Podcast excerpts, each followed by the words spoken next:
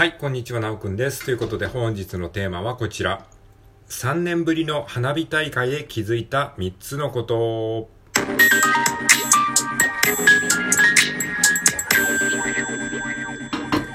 はい、改めましてこんにちは。本日は2023年の8月の27日ですね。日曜日でございます。はい、えーということで、3年ぶりの花火大会ですかね。そのまあ、例の流行り病があって、まあ、3年ぐらい中止になっちゃったのかな確か。わかんないけど、詳しいことわかんないけどね。まあ少なくとも僕にとって、僕個人にとっても3年以上ぶりだったんですよ。その、リアルでこう、生の花火大会を見に行くっていう経験がね。なったので、まあそれで、ちょっとね、あのすごく良かったのでね、そこでまあ気づいたことをちょっとね、えーシェアしてみたいと思います。はい。ということで、えー3年ぶりの花火大会で気づいた3つのこと。えーじゃあ先に3つ言っておきますと、え1つ目、えー生の打ち上げ花火が良かった。はい。2つ目、売店の売り方が雑。3つ目、帰り道が疲れるということです。まあちょっと後半2つはネガティブな話になっちゃってますけど、えー、まあ一番言いたいことはですね、まあ1つ目の生の打ち上げ花火が良かったっていうことですね。じゃあそれぞれね、説明していきたいと思います。はい。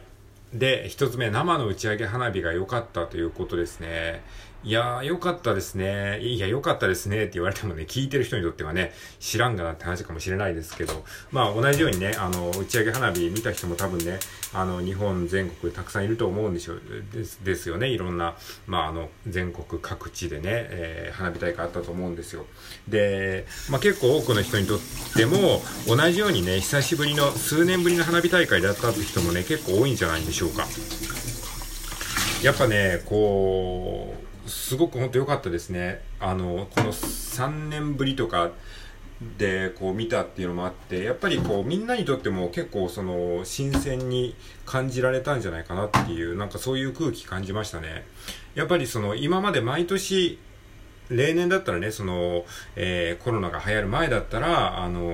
なんだろうな、そのもう毎年毎年夏になると当たり前のようにいろんな地域で花火がバンバンバンバン打ち上がってて、もうなんかある意味でちょっとこうマンネリ化してたというか、もうあやってて当たり前だよねみたいな空気があったじゃないですか。でもこう3年間その花火大会を楽しむ、まあお祭りそのものもこう我慢させられる、自粛させられるという中で、本当に久しぶりにこうね、あの今までのこう、えー夏が戻ってきたみたいな感じで、そういった意味も含めてね、すごくね、花、花火がね、こう、ありがたいなって思えたんですよね。ああ、これ当たり前じゃねえんだなって いう感じがしましたね。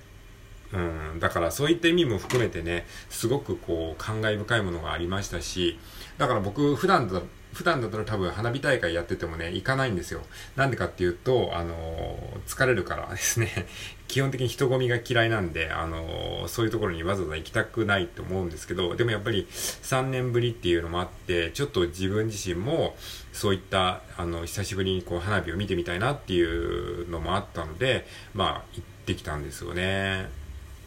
で、まあ結果的にね、すごい良かったですね。まあ生の花火ってやっぱりね、生の花火って言い方もあれかもしれないですけど、やっぱりその、まあその、インターネット上で映像でまあ花火大会の動画とかも上がってくるじゃないですか、昨今は。まあそれも綺麗なんだけど、やっぱりね、こう本当にこう、えー自分の目で見る花火っていうのは全然違いますね。もう本当 3D、3D 映像に没入してる感じの、なんかね、あの、そういう、まあ 3D 映像なんですけどね、あの、そういうリアリティがね、全然違いますね。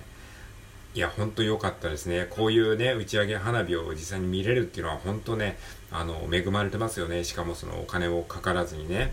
いや、本当なんか、あの、めちゃくちゃありがたいことなんだなというふうに改めて思ったということです。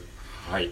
や、良かったですね。本当に、あの、ちゃんと行けて良かった。まあ、めんどくさいなっていう風な気持ちもあったんだけど、でもね、こう、実際足を運んでみてね、本当に、あの、良かったなと思いました。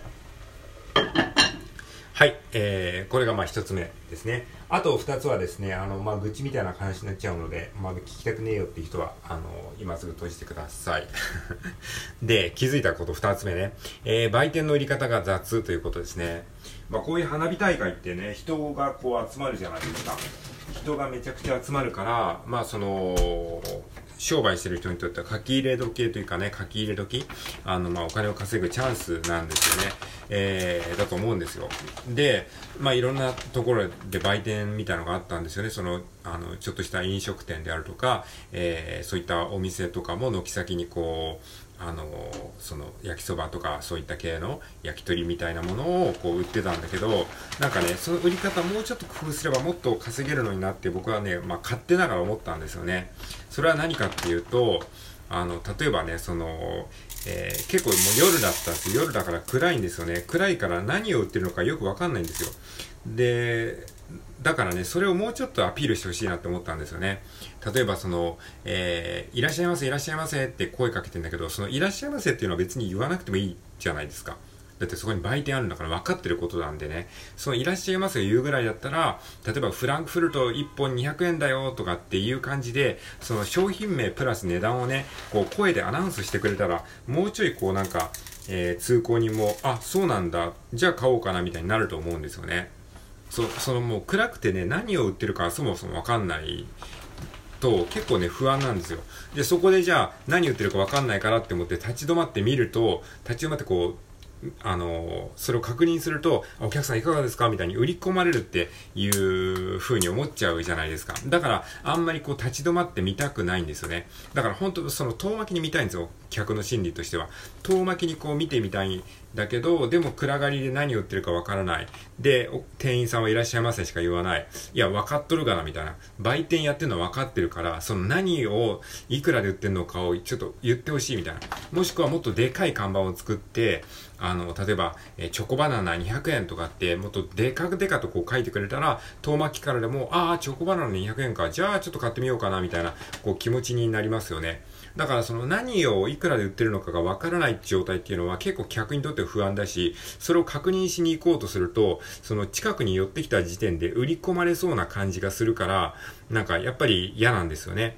だから遠巻きに一回それを確認したいので、お店はもうちょっとその遠くからでもわかるような、この表示、もしくは声掛けをしてくれたらいいのかなと思いました。えー、チョコバナナ200円だよどうですか？とか、焼きそば1個300円だよとか、ね、あの、フランクフルト1本100円だよとか、みたいな感じで、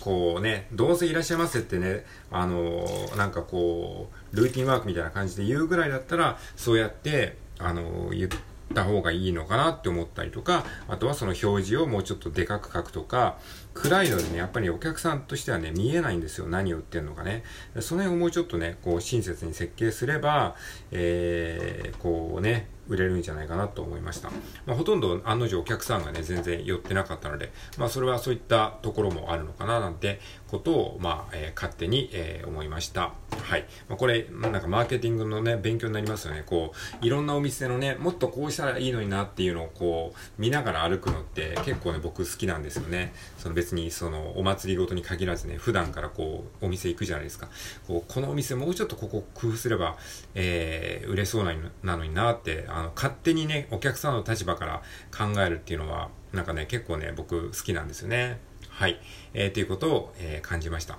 はい。で、えっ、ー、と、三つ目のポイントですね。花火大会で気づいた三つのこと三つ目。帰り道が疲れる。いや、もう当たり前なんですけど、やっぱりね、改めてね、帰り道めっちゃ疲れるなというふうに思いました。いや、ほんとね、人混みがすごいですし、僕、やっぱりね、個人的に人混みって、本当に苦手なんだなと思いましたね。あ、多分僕 HSP なんですよ。HSP って何かっていうと、まあ、繊細さんとかね、えー、言われますけど、あのー、人、普通の人よりも、あのー、なんかいろんなセンサーが過敏なんですよね。だからなんか、ちょっとしたこう物音にもビクッとしちゃうし、ちょっとしたこう人混みでも疲れちゃう性質なんですよね。でもその分、HSP のいいところっていうのは、花火とか、そういった芸術的なことにめちゃくちゃ感動できるんですよね。要はそのセンサーが過敏っていうことは、その悪い方に取れば、そのちょっとしたことでストレスを感じてしまうとか、ちょっとしたことで疲れちゃうっていうことなんだけど、でもいい方に取ると、その普通の人がふーんって思っちゃうようなことでも結構ね、感動できるんですよね。まあその普通の人と比べようがないんでね、わかんないけど、でも、まあ今までの経験上、多分僕はそういうセンサーが鋭いのかなっていうふうに思いますね。だから花火もその分めちゃくちゃ感動できたんだけど、その分逆に言うと帰り道にめっちゃ疲れてしまうというね、そういうなんか振り幅がでかいような感じのね、えー、か、あのー、体験をしましたっていう話でございます。はい、えー、ということで今回は3年ぶりの花火大会で気づいた3つのことというテーマでお話をさせていただきました。はい、ポイントをまとめると1つ目、生の打ち上げ花火が良かった。2つ目、売店の売り方が雑だなと思った。3つ目、帰り道が疲れたということでございました。はい。ということで、まあ僕の日記的なね、お話でございましたけど、日記みたいな出来事をあえてプレゼンっぽく喋ってみました。はい。えー、ということで最後まで聞いてくれてありがとうございます。それでは今日も良い一日をお過ごしください。さようなら。